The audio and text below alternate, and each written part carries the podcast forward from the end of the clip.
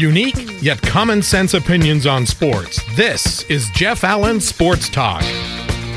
Thanks again for hitting that play button. On this week's show, we're going to give you some entertainment to help you get through some of the storm that's coming through towards wherever it's going to go around the state of Florida.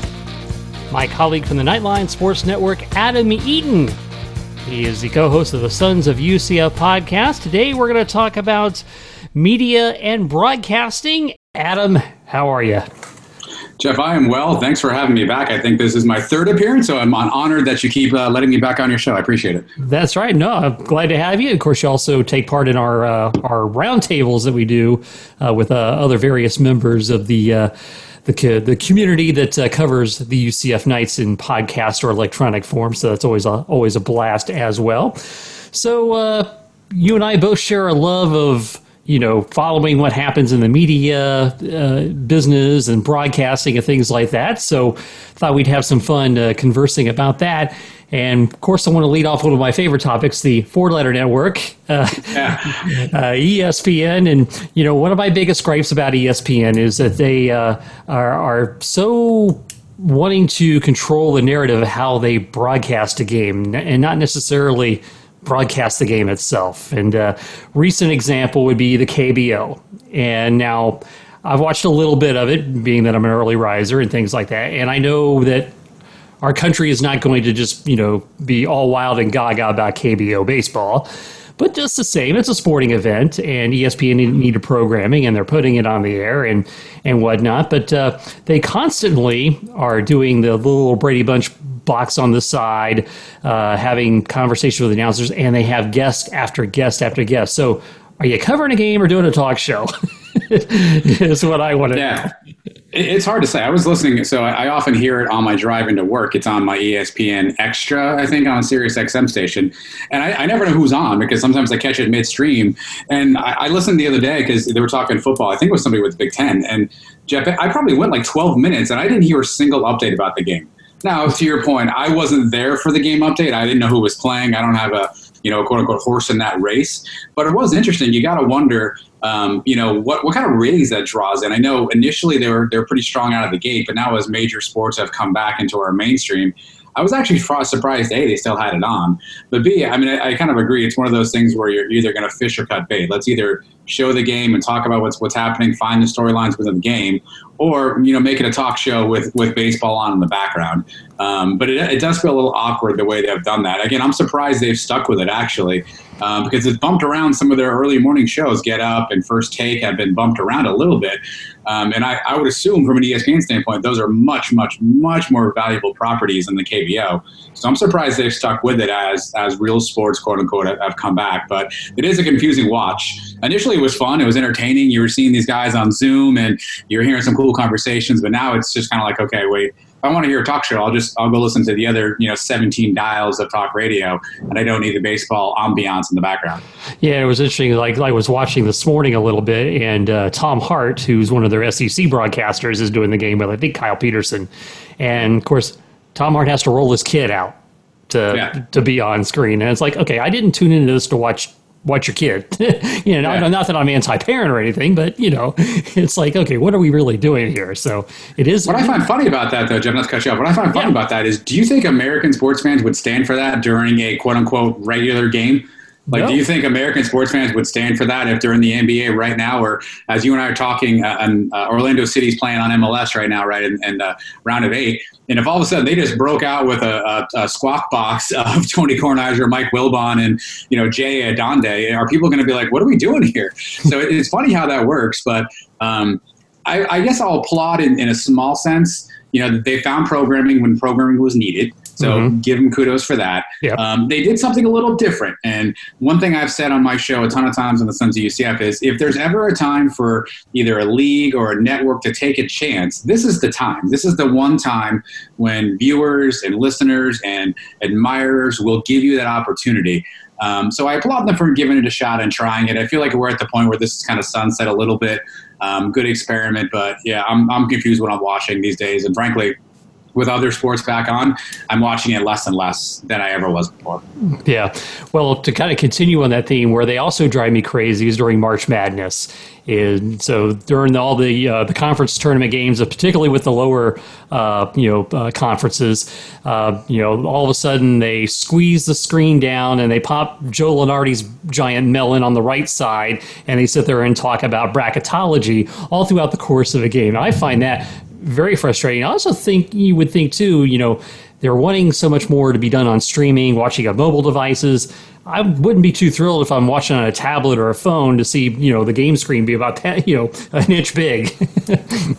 yeah, you think that the second screen experience would be something they'd want to try for some of those things, right? Um, the March Madness is interesting because, you know, ESPN doesn't care about the MEAC and the Horizon League and, you know, all these other leagues until it's time for tournament time. And then it's, you know, tournament week on ESPN and it's graphics and it's imaging and it's all this stuff, right? Um, but I mean, I think ESPN's proven, um, I know you and I are, are could probably be accused of being UCF homers, uh, and so we have a uh, we have a bit of a bias towards that. But obviously, we feel and and I would say UCF is on the cusp of uh, of that G five level if they're not already pretty much in that conversation. And yet, we still sometimes get the disrespect of you know being the, the second act on on the on the broadcast and you know being you know down talked or being kind of marginalized in the broadcast. I can only imagine how some of these other conferences feel, but that's kind of ESPN's mo, right? I mean, to, if we're going to be fair to them, um, you know, they, they don't build a network that's been there 40 plus years on accident. So mm. they've, they've certainly found a formula that it works. But as a sports fan, if you're a hardcore fan and you want to see, you know, if, if Illinois State can win the league, yeah, I'm, I'm probably pretty annoyed that I got to I got to sit through some of that stuff. And Lunardi's an interesting case altogether. I saw you put in the notes. That's always been a pet peeve of mine. So for those who don't know, mm-hmm. I believe he's the he's the SID, the Sports Information Director at St. Joe's in PA. So he's he's got a an inherent bias in some respects, right? now, I'm sure he does his job, and, and I don't know how official some of these bracketology degrees really are in the end of it, but it's interesting that they, I don't even think ESPN really acknowledges that sometimes and puts on the screen or on the chyron that he's also from St. Joe's, because to be fair, that's an interesting tidbit that you'd want to know about. Um, I've always found it funny that they haven't hired somebody in house, right, to to become that and, and, sort of either you know sever ties with Lunardi. I guess at this point he's kind of like the Mel Kiper of the you know the bracketology piece, but just like they found you know Todd McShay, there's got to be somebody else out there that can figure out how to put 65 or 68 teams together in a bracket. Yeah, I just find it interesting because you know I, I always go back to the point of you know they do all this talk about bracketology, which changes so much over the course of the time anyway, and it's like well you know you got hours upon hours of studio shows that you're also running that in, you can kind of leave it there. I also find the, the bracketology thing also uh, annoys me a tad. And sometimes they roll out the analyst and listen, I he, he's a veteran, he is a mainstay in the industry. Um, and he's somebody that you know he deserves to see at the table. But if we can be honest for a second, how much basketball is Dick Vitale watching these days? and they they trot him out on the set, and they're asking him, does, does Monmouth belong? And he's blown his mind up because Syracuse didn't get in this year.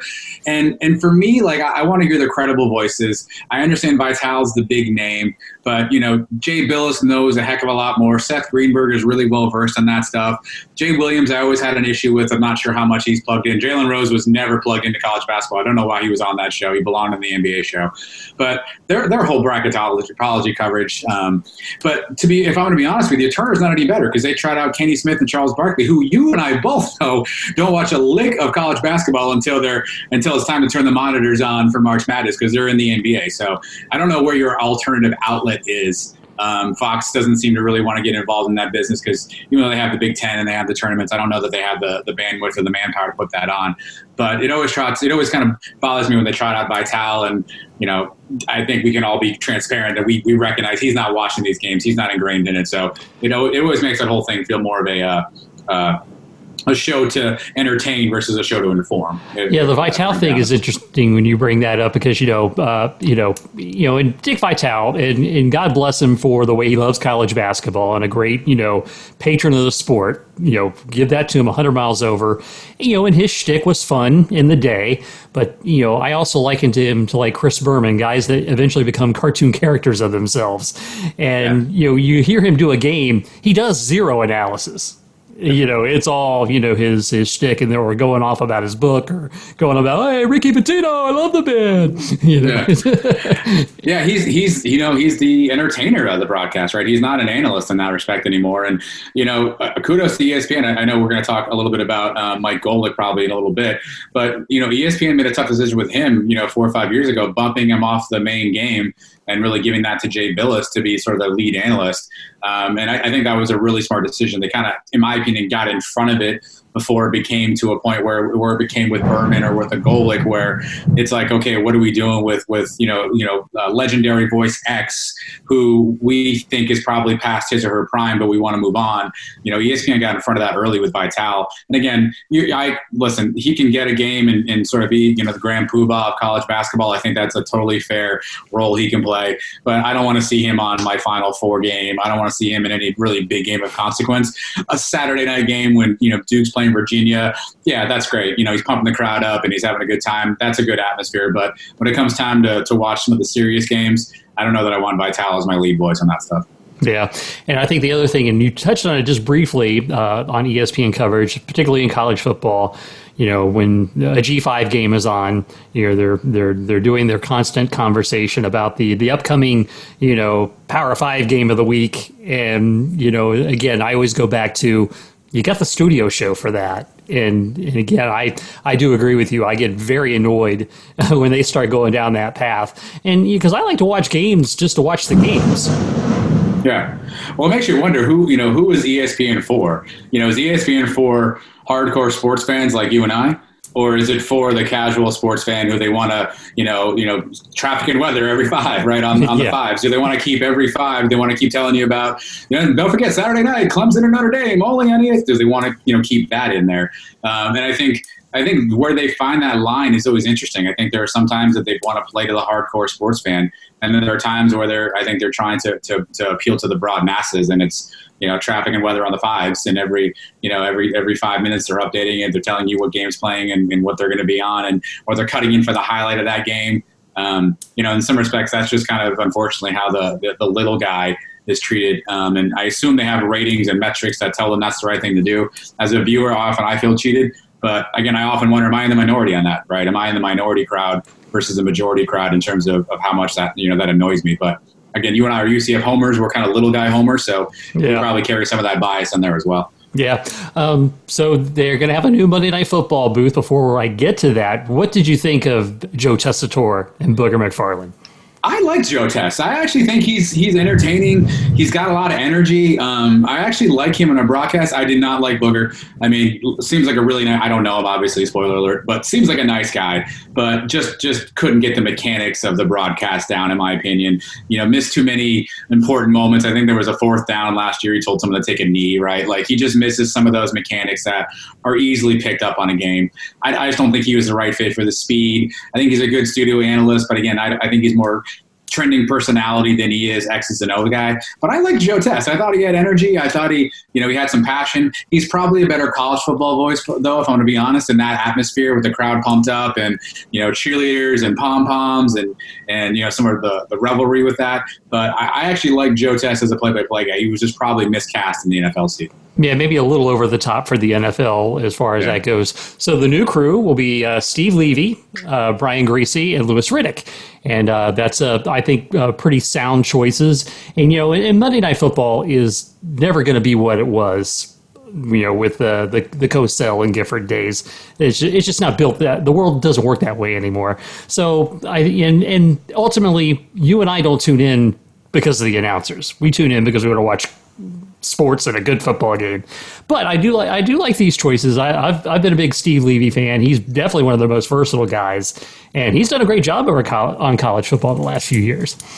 Yeah, he's an interesting choice. I'm actually pretty pretty happy with him. I think he's got uh, just a, a bit of self deprecation, which is important. I don't think he takes himself too seriously. He's willing to have fun um, you know, kind of crack jokes with his with his audience, crack jokes with his co-host. I think that's a that's a good skill. He's not your serious, you know, down the middle play by play guy like a Sean McDonough was a, a, few years back. Although Sean had some dry humor that I thought was was good, but Steve's I think you know showing he's he's got personality there. He's had an interesting career too, by the way. On a quick Steve Levy side note, I mean he he's you know ESPN Sports Center for a while. He was typically their on-site hockey reporter with Barry Melrose. They were always at that Stanley Cups, um, and then he transitioned to play-by-play. His first couple of years of play-by-play were rough, in my opinion. I, have listened to his, you know his, his, some of his games. He did the UCF Fiesta Bowl in 2018 for LSU, um, and it, it, it can be a little rough at times, but I think it's a good choice. I think it's a safe choice. But what this lineup tells me is, you just said it perfectly. I think with the you know with the Booger and the Jason Witten experiments of the past two teams, even Gruden to an extent, Groom kind of grew into the role. Um, this tells me ESPN is prioritizing the game over the announcers. And I think in the previous iterations, they were saying, let's get these big voices, these big names, these big personalities, and let's put them in the booth and, and make magic happen. And what I think you get with Levy, Griese, and Louis Riddick is sound people who aren't going to be over the top. They're going to just call a football game and they're not going to draw attention to themselves. They're going to keep the attention on the game. In fact, I was trying to think of my signature Brian Griese announcing moment, and I got nothing. I can't. I can't even recollect a game he called that I was like, oh wow, that was great analysis. I think Riddick will be interesting on what what um, perspective he brings. Obviously, he was at uh, NFL off front office, and I think he's the front office insider is his title on ESPN. Mm-hmm. So I think he'll bring some interesting insight. But I think Griese is a safe choice which tells me that ESPN is saying to themselves, let's make it about what's on the field now. We spent too much time trying to make it what's in the booth and the Booger Mobile and Jason Witten straight off the field, and let's recreate Tony Romo and let's have Jon Gruden out there calling funny nicknames, but and let's get back to solid, just solid announcers who can do their job, which again, to me, I think that's a really safe and I think it's a strong strategy because no one's going to turn off a game because they say these guys are boring. Yes. Like I don't I don't know of a single person who watches a game and goes, ah, these guys are boring. I can't take it. The yeah. only reason people turn off games or go to the sound off is because the announcers annoy them. And I don't think these three guys are going to annoy you. So I think ESPN wins in that sense is that you're not going to turn the volume off when these three guys are on. Yes, and Steve Levy, of course, had the infamous moment on Sports Center when he was uh, doing a Sports Center with Keith Olbermann with the bulging disc that he disc, left the yes. S out of. it's yeah. one of the great classic bloopers of all time. And Keith Olbermann offers no help but to laugh. He does not know. That's the, I feel like that's the one Sports Center anchor you can't make a gaff around because he will he will just let that awkward silence sit right. um, and some of those bloopers are, are, are funny, but like Levy's had a good career. I mean, uh, I think you know, versatility is important, right? Play by play, on site reporter, sports center anchor. Not too many people at ESPN that you can think about have done that. Mike Tirico is probably another name, although he's at NBC now. You can't think of too many guys who, who've held that kind of realm. So um, it certainly shows his versatility. Yeah, and of course, you never want to be the guy that follows the guy because you know McDonough followed Mike Tirico, who's you know just you know one of the very best in the business, and that's not to slight Sean McDonough in any way, but yeah. you don't want to be the guy that replaces the guy. You want to be the next guy in the line, yeah. which is usually you know, of course, that didn't work out for Tessitore quite so well, but I digress. Um, and of course, they're going to have uh, their college uh, lead team of Chris Fowler and Kirk Herbstreit call one of the. Uh, they're going to call the first Monday night game when they do the doubleheader to open the season. And there's some consideration that if college does not play, that they might call more Monday night games. Um, we'd have to see how that would play out. I, I think it would be a big mistake to move those guys off of college permanently myself. It's it's like that ESPN thing where if it's not broke, don't fix it, right? Um, and again, I know we'll talk about you know goal in a few minutes probably, but the same thing with Mike and Mike. Don't break up something that's good for the reason of just breaking it up, right? So you know, don't bring Fowler and Herbstreit over off of a great property. They're great together. They've got great chemistry. They have you know marquee games every night. Those ratings are always through the roof. Um, you know, don't bring them to the NFL if you don't have to. Now, there's nothing against either of those two individuals. I think they're both you know really well, but I think they found their spot. And my preference would always be keep them there. If I tuned into an NFL game and they were calling it, the first one I'd be like, okay, like I'll listen in, this is fine. But then I would probably get confused and, and, and, you start to wonder, okay, how much are they watching these games? And then again, every team, every, I don't care who you root for, the announcer's always against your team. So that's always half the audience already hates you. The other half doesn't know they hate you, but will hate you soon enough. And I think that would just add additional um, context that those guys aren't doing that on, on the you know, on a regular basis. So I, I, think leave them in college. They're perfectly fine there. It's a really great team. It's a great property. I don't I don't see the need to, to move them off of that. Yeah. Well, today was Mike Golic's last day on the radio after 22 years. Uh, of course, which uh, Trey Wingo, the last few, the legendary Mike and Mike show, and actually his very first assignment, he was uh, paired up with Tony Bruno before the Mike and Mike pairing came along. I would tell you this, uh, you know, Mike and Mike, you know, I didn't find that to be a spectacular show. I didn't love it, but I didn't think it was the worst thing in the world either. I thought it was, uh, you know, just good a good solid sports radio program, and it's morning drive. It's nationwide. They weren't controversial. Um, but you know, Mike Golic certainly you know, you have to give him a lot of credit. Uh, uh, he did a great job over the over the course of two decades. I, found myself interested, like, you know, I, I had been a, a, pretty you know, ardent Mike and Mike watcher and listener for a long time. I usually, so my routine, I'd have, have him on in the gym when I was working out. I'd always have him on mute though, because, you know, I had headphones on or something. I'd always just kind of watch the screen um, and I'd turn it off real quick if I want to hear what they're saying, right? So I, I probably listened to Mike and Mike since, you know, I, I, got a real job, my first ever real job where I had to drive to work at that hour in the morning. And I was like, oh my God, what are people doing up this early? And luckily people were on the radio. So that was cool for me. Um, and then when I moved, I, I lived on the West Coast for a while, and I, I just stopped listening because it just wasn't in my time bucket.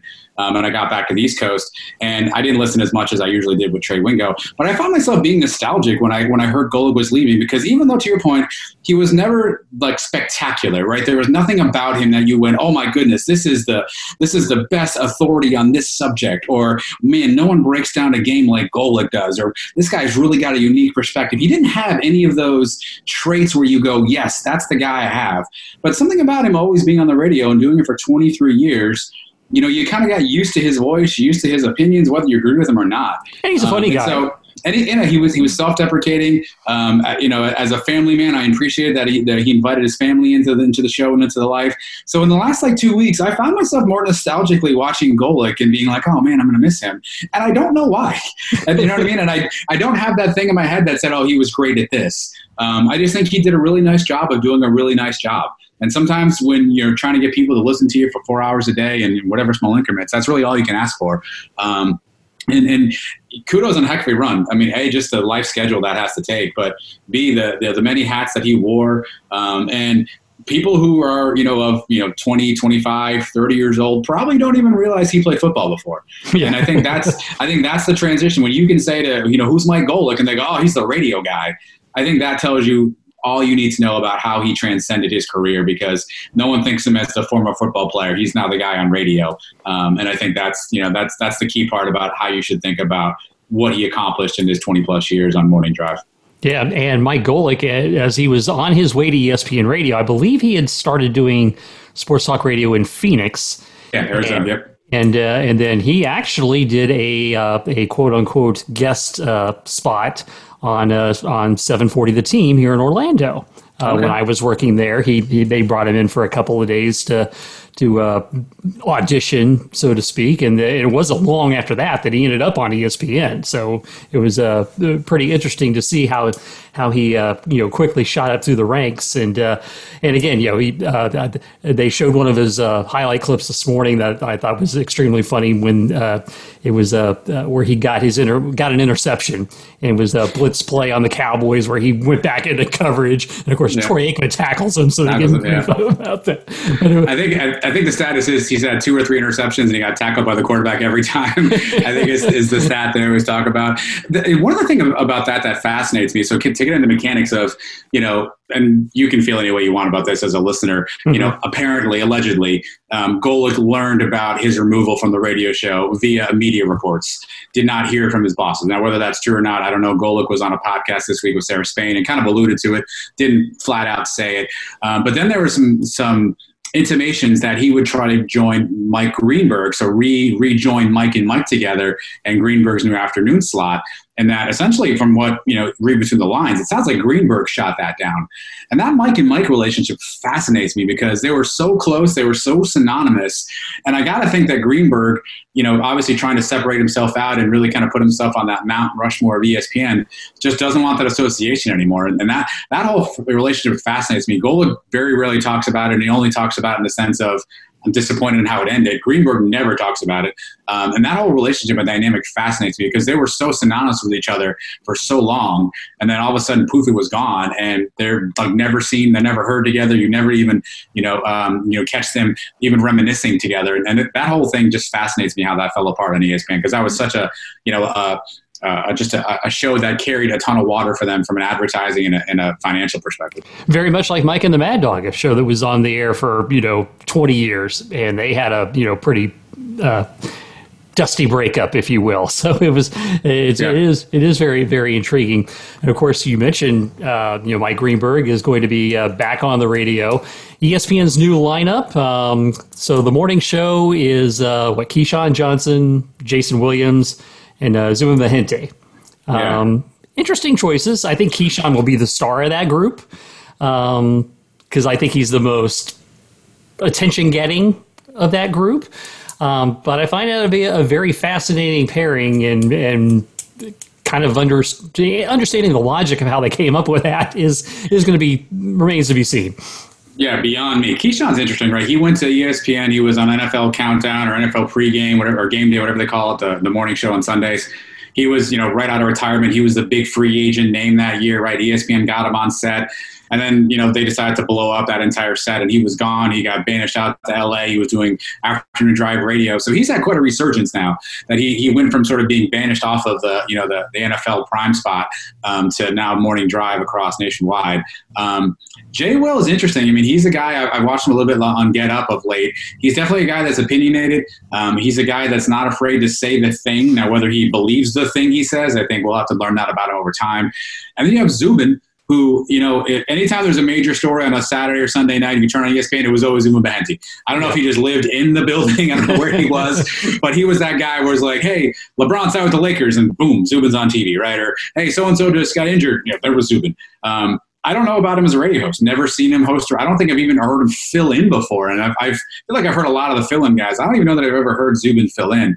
Um, I think he might have done some uh, fill-in work with Max Bretos, and I'm dating myself like five years back. I want to say they called their show Zubin and the Cuban, if I remember that correctly. Okay. Um, and uh, unremarkable in my in my memory of it. So to play traffic cop against two, you know, really big personalities um, who are both going to be opinionated, who both come from different sports. Um, yeah, I don't know what to expect of the show. I told, I think I told you via text when you talked about this. I was really surprised ESPN gave them the full four-hour morning shift. Um, a lot of the, the radio shows are doing the six to nine, nine to 12. That's what the Fox Sports lineup looks like these days with Florio and Patrick and Colin Cowherd. I was surprised they gave him the full four hours and cut the hour off of Le Batard, which I know is he's polarizing the ESPN circles, and I bet that's more of a of a long term um, decision on their part than the short term.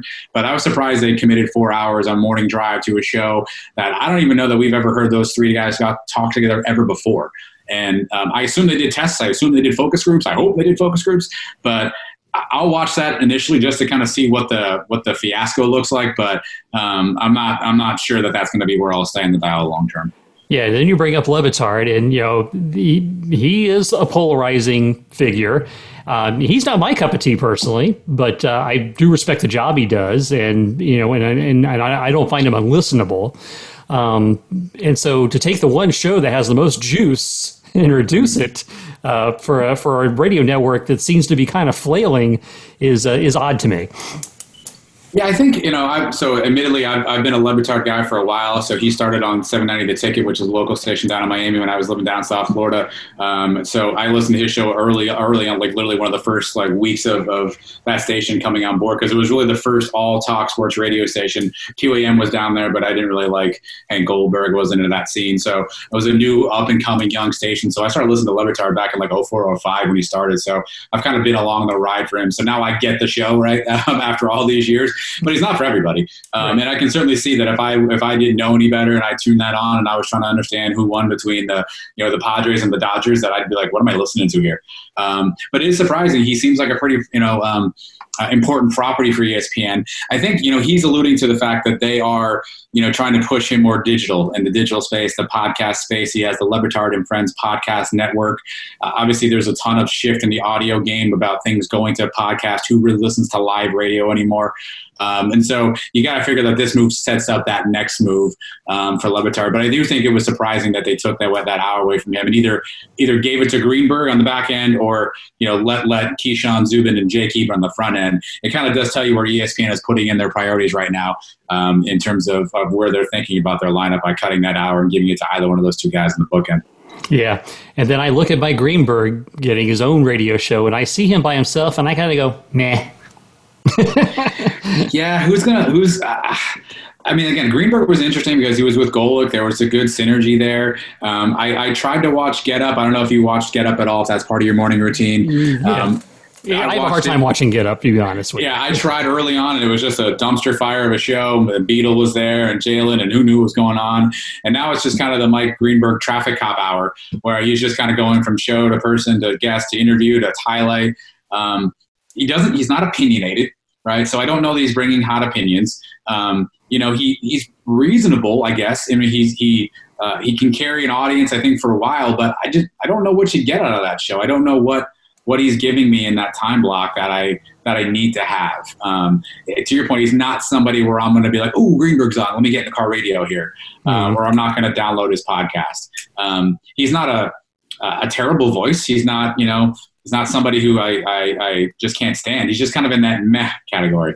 Yeah, I could I could take him really if he's on great. I'll listen. If I'm busy, if I'm not busy, you know, sure. But I'm not gonna. It's not appointment listening for me by any stretch. And I wonder how many people it is appointment listening for. I wonder. I wonder how many people are really ready for um, a Mike Greenberg solo act. Because if you know Mike Greenberg on radio, you're listening probably for Mike and Mike and mm-hmm. that's not showing up. So how many people are going to be like, wait, what is what am I listening to? I'd want to hear the Jets talk for an hour and a half straight. I don't know if people are, are, are tuning in for that or not. And you also look at the time slot again. He's going against you know Rich Eisen and Jim Rome.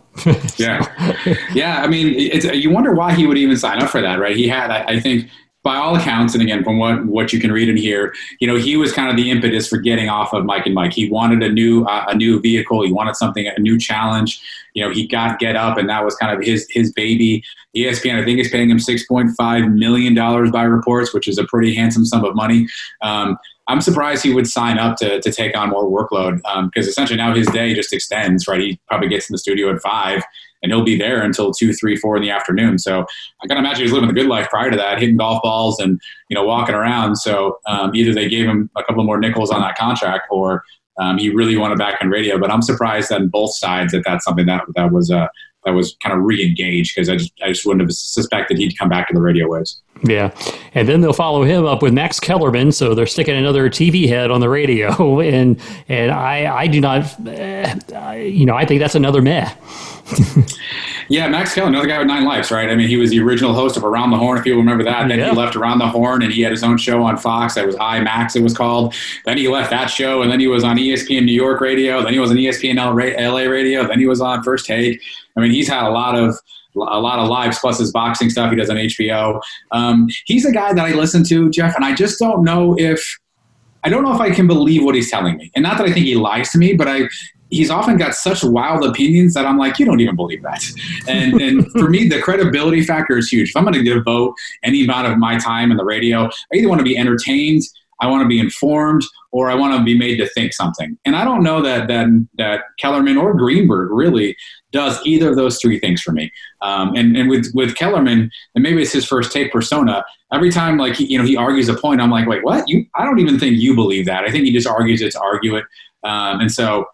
I, I, I, just kind of rail against the talking head hot take mentality, and I, I just feel like he falls in that lane if we're going to you know categorize him as a broadcaster. Yeah, well, you look at the fact that you know that's what him and Stephen A. do on their show. It's just you know who's got the most ridiculous hot take on the mm-hmm. same topic. It's it, it, and and you know, and Stephen A's radio stuff, you know, comes and goes too. So it's yeah. You know.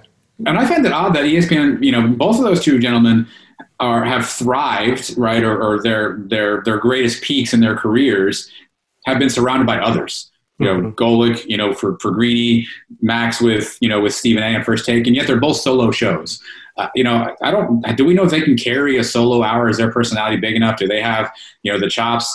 Again, you, you and I both do podcasts on, on our in our side jobs. Um, you do you do a solo show. Uh, you have guests that come on. I'm lucky enough to have someone to drone on and talk to. But I, have done a few solo shows. Those are tough.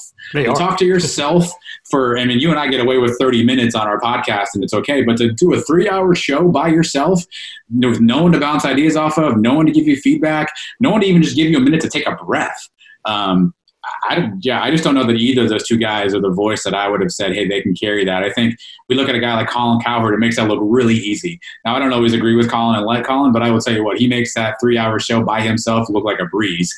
And the first time you hit record and you're sitting in a room by yourself and you start talking, and you're getting to like minute seven, and you're like, "Oh my goodness, I still have another three hours of this." So I don't know that Greenberg or or, uh, or Kellerman have that that lane, but I mean, I guess ESPN. I assume. I mean, do you think they do focus groups on this stuff, or how do you think this stuff comes together? Do you think they they do any sort of research and analysis on it? You know, I sometimes I wonder, just based on the decisions they make. It's like, do they really, or or do they just, you know, do they get very far out of their box when they get opinions? Because I think that's where they they probably have a lot of tunnel vision as far as that, or, or they think, well, these guys are great on TV, we'll just throw them on the radio. I think that's yeah. more what it ends up being.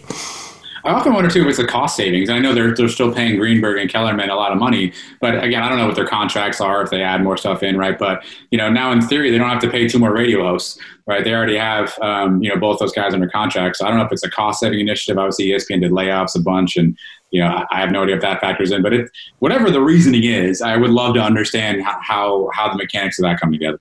Yeah, and then they'll round out the afternoons with uh, Golic Jr. and uh, his. Uh, WNBA co-host, and I cannot say her name, so I'm not going to even try. I know it's Chiney is the first name. Agumuke, I think, is the last name. Yeah, yes. Um, I don't know what to make. I, hey, so if, if it were me programming ESPN Radio, which is not, by the way, but um, so so Mike and Mike Jr. and Chiney are four to seven, and then you have Sarah Spain and Jason Fitz seven to 10 mm-hmm. I would have put Spain and Fitz in that four to seven hour. I actually I think Jason Fitz is fantastic. I think he's the kind of guy. He, again, he he's really solid. He's got some opinions. He doesn't stand out. He moves the show around. Um, you know, I, I, initially wasn't a big fan of his, but as I've heard him more, I think he's a really solid radio host. I think he's a good. I think he'd have been a good partner to to put with like you know Keyshawn and Jay Will because I think he would have figured out how to move that around. Um, I would have put him in Spain at the four to seven hour, and and maybe there's research that tells people that they listen more seven to ten than four to seven. I don't know. Um, and, and most local stations go afternoon drive local four to seven, so maybe that means that Golic and Chiney won't get that much of an audience. But I was surprised they gave both those two. Chiney WNBA current WNBA player. I mean, she's yes. still an active player. She's not playing right now because she opted out of the season in, in the and the WNBA wobble, as they call it. Mm-hmm. But I'm she, no no radio experience. Um, we've heard Golic Jr. kind of grow up, and he does a good job. I mean, I think he's serviceable. Um, I'm surprised they gave that slot to two people who were very much on the very early part of their career. Uh, it's a bold move, but I think Spain and Fitz would have been a better fit in that in that time slot. Yeah, you may have hit it, hit the nail on the head with the afternoon drive being uh, so local oriented in most markets that they probably won't get a lot of clearance. They're going to be they're going to be on the air in Iowa, yeah, yeah, and, and, not Chicago. I mean, well, and, and, how awkward is this for you know? I was watching the the final um, and Wingo today. How awkward is this for Mike Golic Jr. Right, like you know he's moving on. His dad, who's who's you know, I, I think it's fair to say he's better than him at this job. Yeah. Um, is is not moving on, and he's moving on, and there's a lot of sadness, and um, that had to be just a whole awkward situation. Um, just kind of dealing with that too. I mean, again, I like Michael Jr. I think he's you know he's he's funny. I think he's he's willing to kind of you know make fun of himself. He's willing to um, you know be self-deprecating at times. I think he's he's pretty knowledgeable on, on, stuff. He doesn't strike me as a guy who cheats to work. Um, but I I just don't. I've never heard those two together, and, and that's a that's a an odd an odd pairing. But to your point, with the with the four to seven slot, perhaps it won't be as widespread as we think. Yeah, and then and then just to go back to Trey Wingo, I mean he he's one of the you know solid ESPN guys. He's great on the NFL. I mean I think he's I think he's one of their better guys, and uh, he may or may not have a contract to to continue. Which you know I thought on the NFL draft when it was all virtual, he was a plus. Yeah, Trey's a you know consummate professional. Again, I think he's got a good personality. I think he's funny. Um, it, it's interesting. He's been, you know, and, and, this was even as the Golic and Wingo show was starting. Um, you know, he didn't get the NFL primetime spot or the, you know, the NFL Sunday that went to Sam Ponder. Um, now he got kind of, I don't know if he's kicked off of NFL Live, so I'm not quite sure, but I know Laura Rutledge was named sort of the new host. Um, so I don't know if that means Trey's out of the mix of, of hosting NFL Live, which was kind of his primary role. Um, so now he just has the draft, I guess, on his plate. Um, I don't know what his contract status is. I know Golic is, is up at the end of the year. I don't know how, how long Trey's contract is, but I got to imagine he's his agent is on the phone. Probably first call to the NFL Network, trying to understand are there opportunities there? Do you know do they see a, a need for me there? Second call, maybe Golf Network, um, you know, Golf Channel, NBC Sports, something along those lines. Um, he's a versatile, talented guy. Uh, I'm, I'm surprised they didn't, you know, they didn't do more to find a role for him. Um, you know, he's kind of lost in the wash of this whole Golic retirement situation, right? Like he, he's also leaving too, and his situation is not any brighter than what Golic's is. So um, I was surprised that he, you know, he, he's kind of found himself in the musical chairs game, kind of the, the odd man out without a chair. Yeah. Well, at least they did the one thing for him. Uh, it was that uh, they brought his old pal Herm Edwards on today to yeah. to, to, give to give uh, him some love uh, because yeah. you know, they, they, were because they were great on NFL Live because it was because yeah it was all Golic and it's like okay well yeah. we got to give Trey something here right. yeah, that was the only really good uh, Trey centered moment on the show was when they let uh, Herm even Trey got kicked off for the final segment um, and, and, for Golic's family, which I think you know all, all due respect to Golic, I think he earned that opportunity and I, I, I think Trey did the right thing being professional, letting him have it, understanding how important that moment was. But yeah, you got to wonder what, what his future looks like um, and where it is to go back to Sports Center. But again, I don't know his contract status, but I got to imagine his, his, his, agents just blowing up the NFL network right now and trying to see what opportunities may be available there um, to, to get on in a, in a hosting role for them. Yeah. So one topic I wanted to touch on was uh, lead voices at networks, and I have a, I probably have a unique take on it. At least I think I do. Um, and I think the days of the lead voice at a network are past their glory and past their time. And the reason I say that is, you know, back in the day, you know, you had three networks and sports on the weekend. These days, you have sports virtually 24 7 and tons of networks that cover them. Um, so you look at the fact, you know, the CBS has Nantz and Fox has Joe Buck and NBC, I guess, for all intents and purposes, is Mike Tirico uh, in, in today's world. Um, I always find it interesting that they still continue that model. And it always drives me crazy every March Madness that, you know, Jim Nantz does no college basketball, and he helicopters in for the Big Ten and and then March Madness. And I don't think he deserves that honor to call the Final Four. I think that should go to an Ian Eagle or uh, you know Verne Lundquist when he was still there. Um, be interested to get your thoughts on that. I, again, the same the same concept. I don't tune into any. Um, you know any sporting event for the announcer. Very few sporting events. I, I, was trying to think of this earlier. I don't even know that I can name an announcer that if I'm like, oh, he's calling the game, I want to watch that. Right. Right. right. Um, I think on that list, it's interesting. I think I think Nantz is I don't want to say overrated because I, you know, I don't know that I, I, have the right to say that, but I agree with you. He's kind of in that med category for me. You know, I, I don't buy him as, a, as an authoritative college basketball voice. I think his, his lane is the Masters and, and golf, and I think he does that really well. Right, that's the spot that Jim Nantz should be in. And I think it's just that age old thing where, kind of like with Greenberg or Kellerman, you take a, a talent and you go, okay, where else can we put this person? Um, and then I think that's when they get miscast in these things. But part of me wonders if the strategy for some of these networks isn't just that you, they want you, the viewer, to be conditioned that if Jim Nantz is there, it's a big deal. Mm-hmm. If Joe Buck is here, it's a big deal. If Mike Tirico's here, this is a big event. Versus giving some of those, you know, younger guys or some of those younger play-by-play folks or analysts a more of an opportunity. Of that list, um, Joe Buck gets a lot of polarizing um, take. I actually always like Joe Buck. I think he, he comes across condescending when he when he does a game. Um, like that's a two two ball right there. Like almost like he doesn't care he's there, and he's just kind of you know you're kind of wasting you're you're boring him, you're bothering him right now because you make him tell us what the what the ball and strike count is. Yeah. Um, but I think he's serviceable. But I think for for all those, I think there are in my opinion, if you gave me the roster of, of, the announcers for all those networks, I don't think I'd have either one of. Well, Tirico may be the only guy that I, I would have in the top spot for their network. I mm-hmm. definitely wouldn't have Buck. I definitely wouldn't have Nantz in the top spot for either of those networks. And if you just made me force them out, I don't know how far down the list they would come. Um, but I think it's that age old thing where that's their lead voice, that's their person, and they want you, the viewer, to go, oh, Joe Buck's doing the game, must be a big game. Or Jim Nantz is there, must be a big event. When in reality, they don't add much in terms of um, in terms of context. One recent signing that I really liked, um, I loved him on ESPN. I think he's do great things. Is um, Adam Amin to Fox. Mm-hmm. Um, I think that's a really nice uh, assignment. I think he's a good announcer. I think um, he'll add some versatility. Um, you know, I, I, think Fox has some really good announcers. Kevin Burkhardt on the on the football side, uh, I think he does a really nice job. Joe Davis on the baseball side, I think he does a nice job. Um, so I'm, I'm curious how much longer Buck kind of keeps that that top seat, particularly in two sports, right? Like that's that's the anomaly. I guess Nantz is kind of that same way if you want to count his college basketball work. Um, but I, I think. Uh, I, I, all three of those guys, uh, Tirico is probably the only one where I say, okay, that's a that's a deserved spot. But Tirico shows up on, you know, because ES or NBC's properties are so random. Like Tirico shows up on the Kentucky Derby, and I'm like, okay, like, well, all right, I guess he, you know, he's on the Indy 500, and you're like, oh, Tirico's here. Yeah. Um, that one just always feels weird when they kind of pop Tirico into some of their random properties that they have at, at NBC.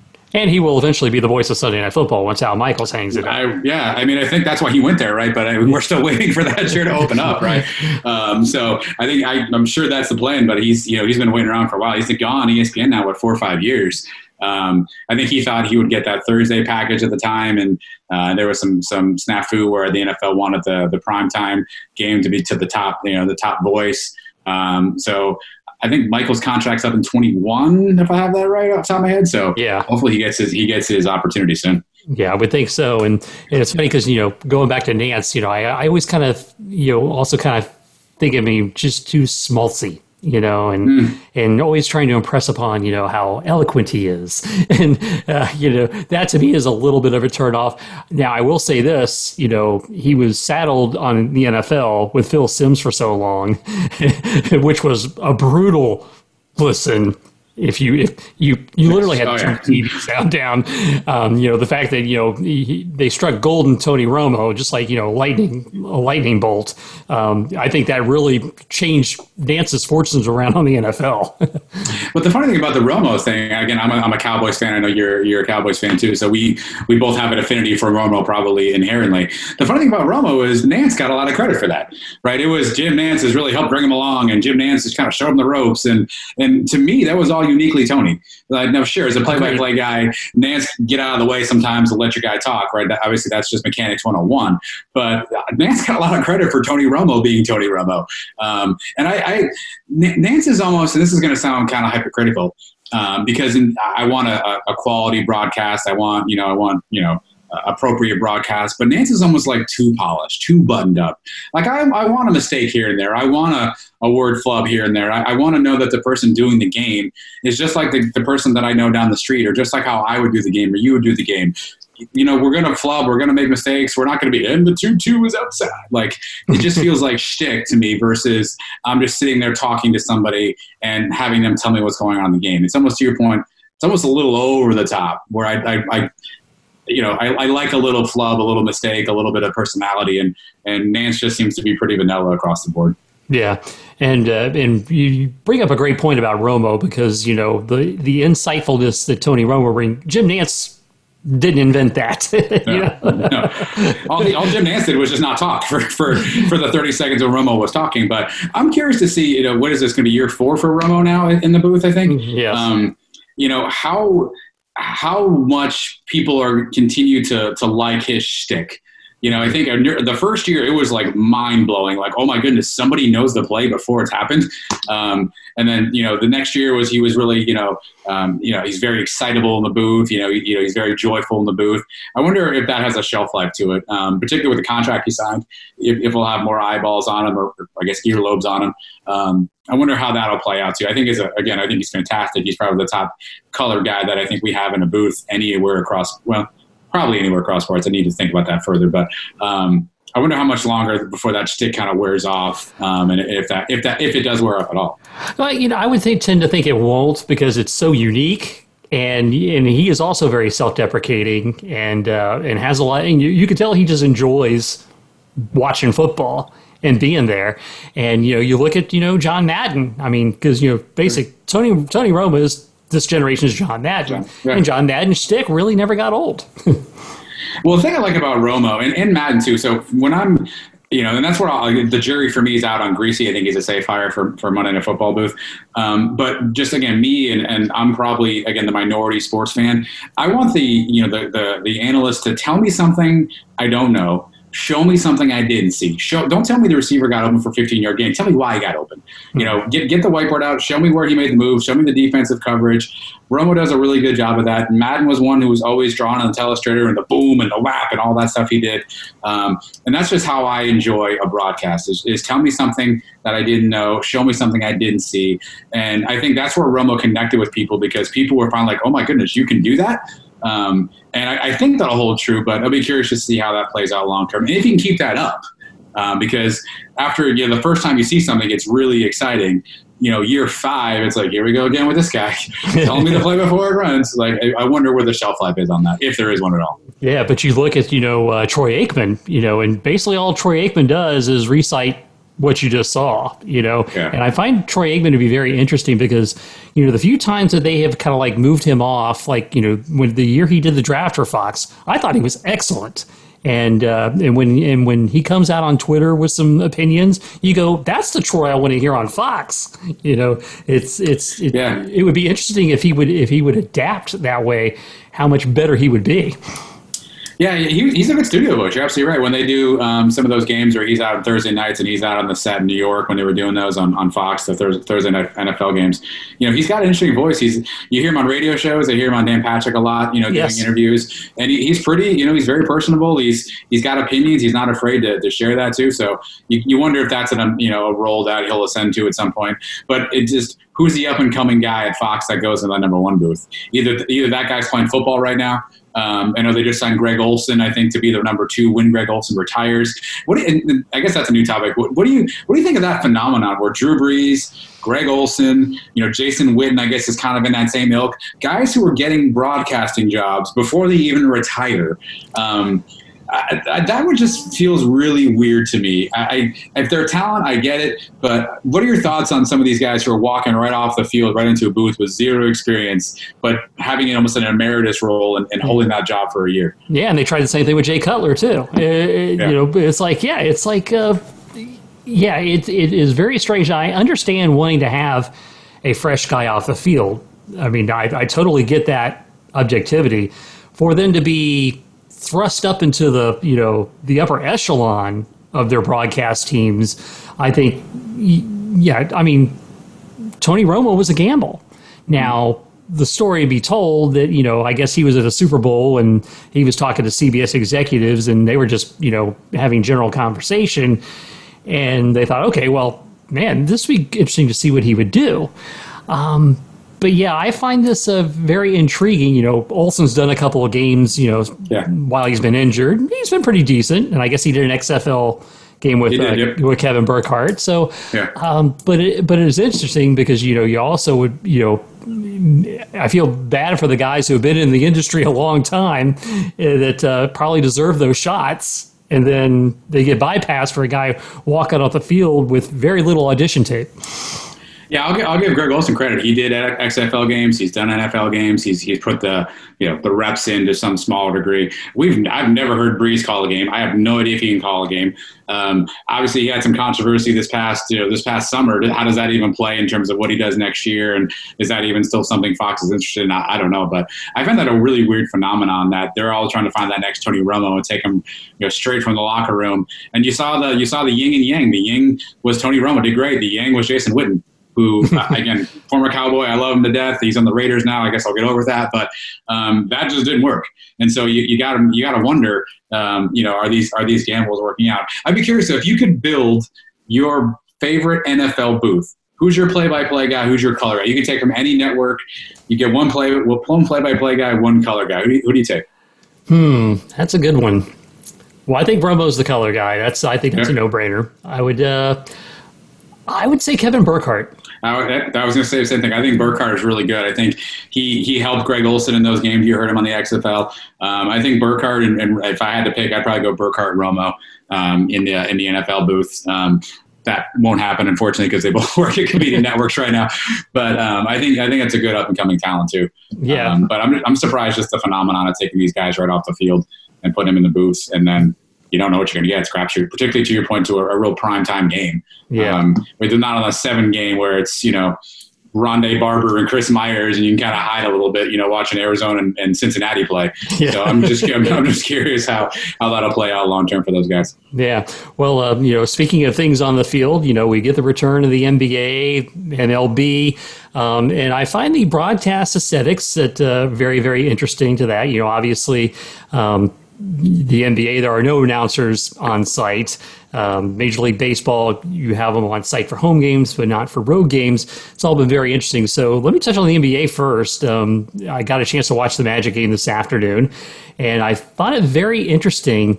Um, you know the the way they've done the court using the video boards things like that i get i think the nba has been extremely innovative in their approach. And I and, and just based on the camera angles, I got two different thoughts. So based on the the the the, the far back camera camera angle, looks like they're on a stage at Carnegie Hall. mm-hmm. it's very unique looking, uh, especially since you know you don't have you know fans right on top cameramen, things like things like that.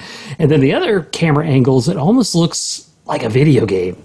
It looks yeah. very, very similar to that. And I'm, I'm like double taking is is that a real guy? Because yeah. the way the background flushes against him. But but overall, I think that how they've gone with that approach has been very and very innovative. I guess they got a little bit of a, of, of, of some insight when they the, the basketball tournament uh, took place with the uh, the ex college players. Um, what were your thoughts on on how that worked? Yeah, I, I think again it was it's innovative, it's creative. Um, I watched some of the some of the games on Thursday night. Um, and I, I, forgot for a while that I was watching a bubble environment. I thought they, you know, they did a nice job. The crowd noise has to be a little bit different to me. I think it's got to be timed out really well because if you hear that that pumped in crowd noise, it doesn't match up with the play. I think that can throw people off, especially people who aren't watching intently the entire time. Um, I actually really liked. Um, they have that rail camera. I don't know what they're calling it, but it's basically a, uh, it's on the baseline. And It's kind of similar to, to a tennis event where you have that camera that kind of runs on a on a rail that's almost like the sky cam, but not. It's on the ground level. Kind of horse racing. A fascinating yeah. camera angle. Yeah, same thing. That was fascinating because to your point, you get to see those guys up and close and personal. You know, you saw LeBron on Thursday night with a game-winning rebound and then game-winning shot, um, and you saw that from that angle, and that's something you never really see before. So I, I, thought that's an innovative way. I don't know how you do that full time NBA, right? Because you have you have fans there who are paying thousands of dollars for seats, but. I think the presentation has been good, um, and I, actually I think they do have some announcers on site. By the way, I do think there are some okay. of those guys um, on TNT. I think it was Reggie Miller and Kevin Harlan. I think we're actually in the bubble, um, so I do think they have some of those announcers on site. I think they like Hubie Brown didn't go. I think I, I think Jeff Van Gundy's there. I think we'll find out. I think they're on Friday night. Um, but I, so far, I think the presentation is good.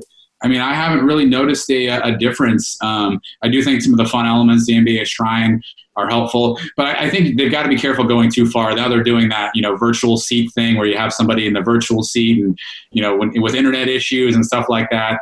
And, you know, I don't. I think they just need to get to the line, but don't go over it. Um, and I think they're they're getting probably close to that line where they're they're probably good enough. Um, but so far, I think presentation's been really good.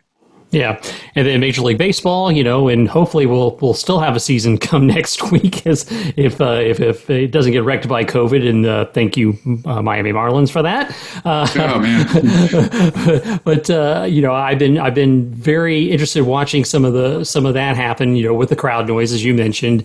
Um, Fox tried the virtual fans. Eh, you know, I can I can live with it or without. It wasn't wasn't anything uh, mind blowing. The cardboard cutouts are kind of fine. I mean, it's, yeah. it's it's something funny. You see you see a dog in the background, stuff like that.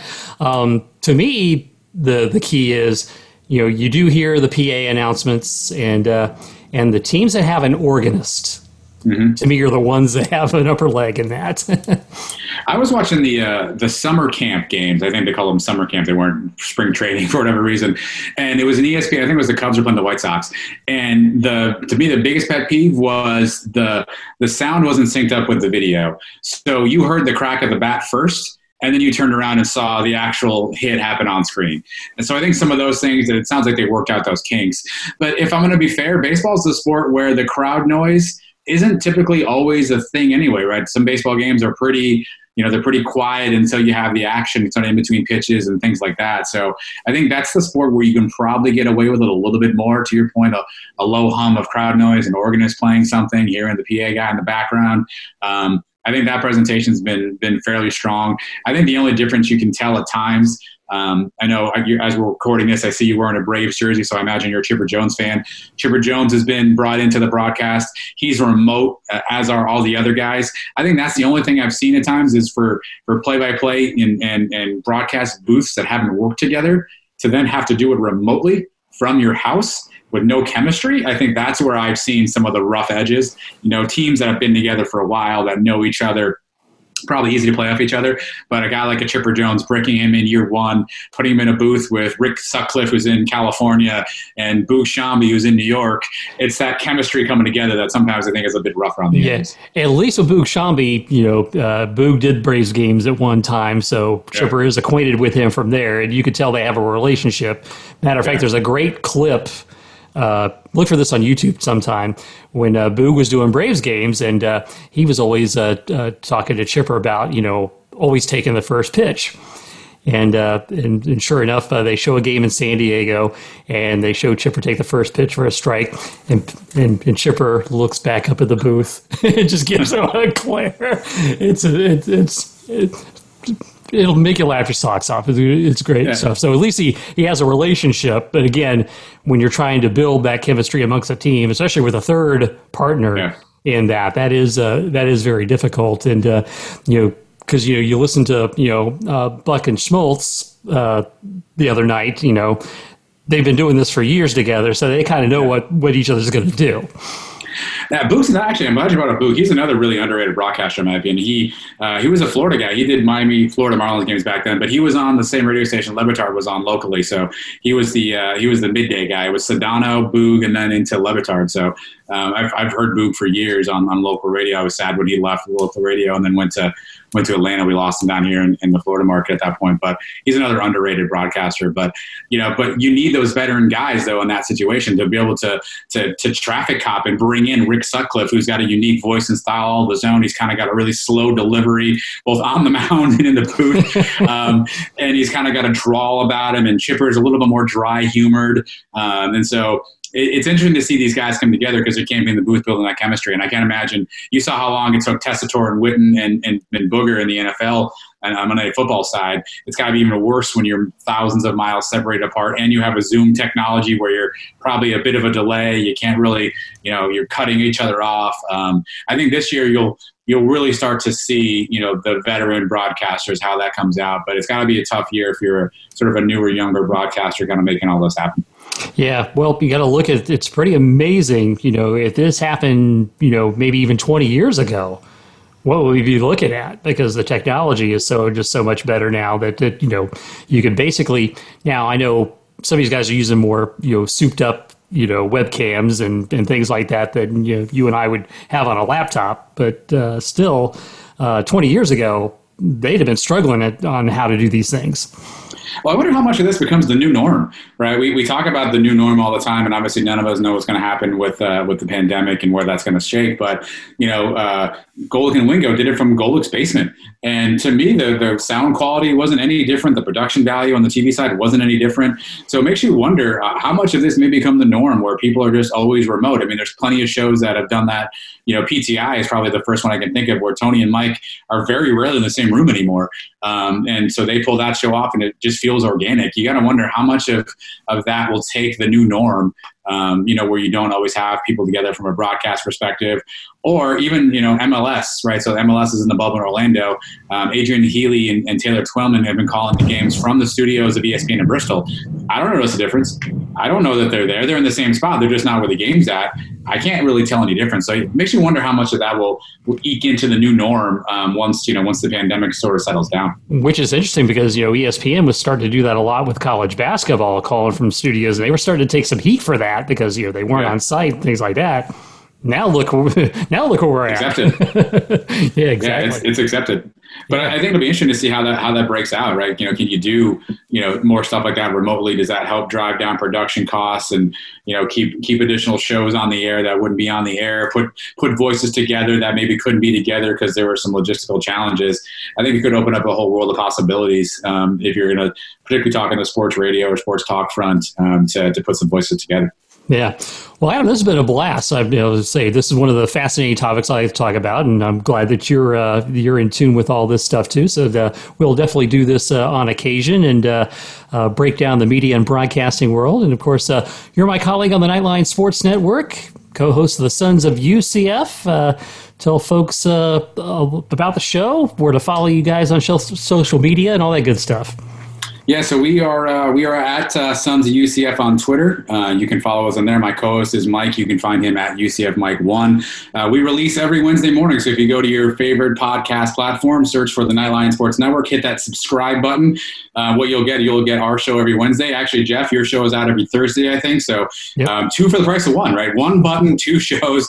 You can't beat that deal. Uh, we've been doing it for almost two years now. We're coming up on our, our 100th show soon, our, our second year of, uh, uh, of, of, shows. Just had Michelle Akers on from uh, um, from women's soccer fame. And uh, in our upcoming show in next week, we uh, we actually have another UCF Hall of Famer. So um, so stay tuned for that. Um, but uh, check us out, Sons of UCF again, Nightline Sports Network. Hit subscribe, and we'll be there for you each and every Wednesday.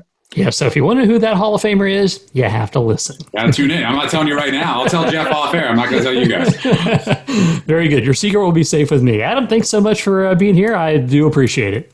Anytime, Jeff. Thank you. All right, and stay safe during the storm. Charge on. And we'll be back to close out with the TV theme right after this. Five reasons why you should listen to or advertise with Captain and Company in the morning.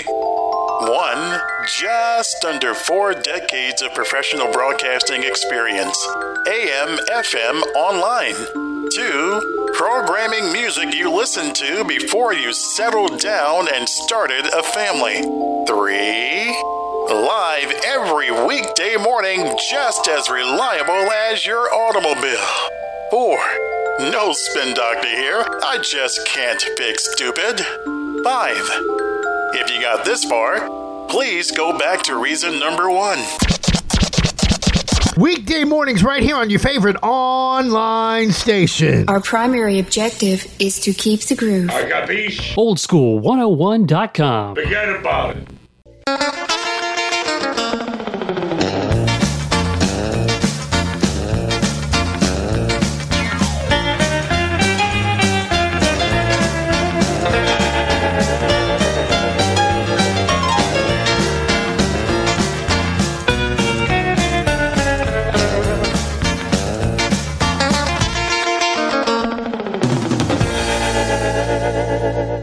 The theme from Third Rock from the Sun, which ran on NBC from January 1996 to May of 2001.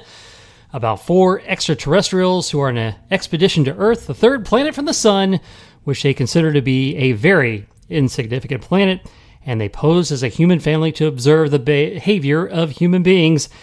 Of course, the star of the show, the great John Lithgow, as Dick Solomon, the High Commander and leader of the expedition, the family provider, and a physics professor at Pendleton. Information officer and oldest member of the crew, Tommy, played by Joseph Gordon Levitt, given the body of a teenager, forced to enroll in high school and later college. That left security officer Sally, played by Kristen Johnston, and the one with the transmitter in his head, Harry, played by French Stewart, to spend their lives as 20 somethings hanging out at home, bouncing through short term jobs, and also the show involving their relationships with humans, mostly their love interests. And of course, John Lithgow, Dick Solomon's love interest was the great Jane Curtin, who played Dr. Mary Albright, the professor of anthropology at Pendleton, and many of the uh, issues which the four aliens struggle to uh, struggle and appear take part in her conversations at work. And furthermore, those four alien researchers end up looking more or less like joyriders as they get farther and farther into human life. And the family often communicates through Harry with their off world and mostly unseen boss, the big giant head, who, when he finally visits Earth, appears in the body of William Shatner. And Harry unexpectedly would always stand up, his arms stiff, and proclaim, Incoming message from the big giant head. Third Rock from the Sun. That was always, uh, and of course, one of my favorite uh, lines from that was uh, when John Lithgow looks in the mirror and goes, "Oh my God, I'm gorgeous." ah, good stuff, and a terrific sitcom from the 1990s. Thanks again for Adam Eaton, and hope you enjoyed that conversation about media and broadcasting. And again, if you're uh, listening during the storm or after the storm, hopefully everything goes okay and, and you're uh, not stressed out too much or have to deal with uh, too many inconveniences along the way. And uh, stay safe and stay well. And with that, we are done here. Thanks for listening to Jeff Allen Sports Talk. Follow Jeff on Twitter at Jeff Allen underscore 88, on Facebook at Jeff Allen 88, and the website jeffallensportstalk.com. And you can reach out to the show anytime by email, jeffallensportstalk at gmail.com. Jeff Allen Sports Talk is brought to you exclusively by Kramer's Salve for Dogs.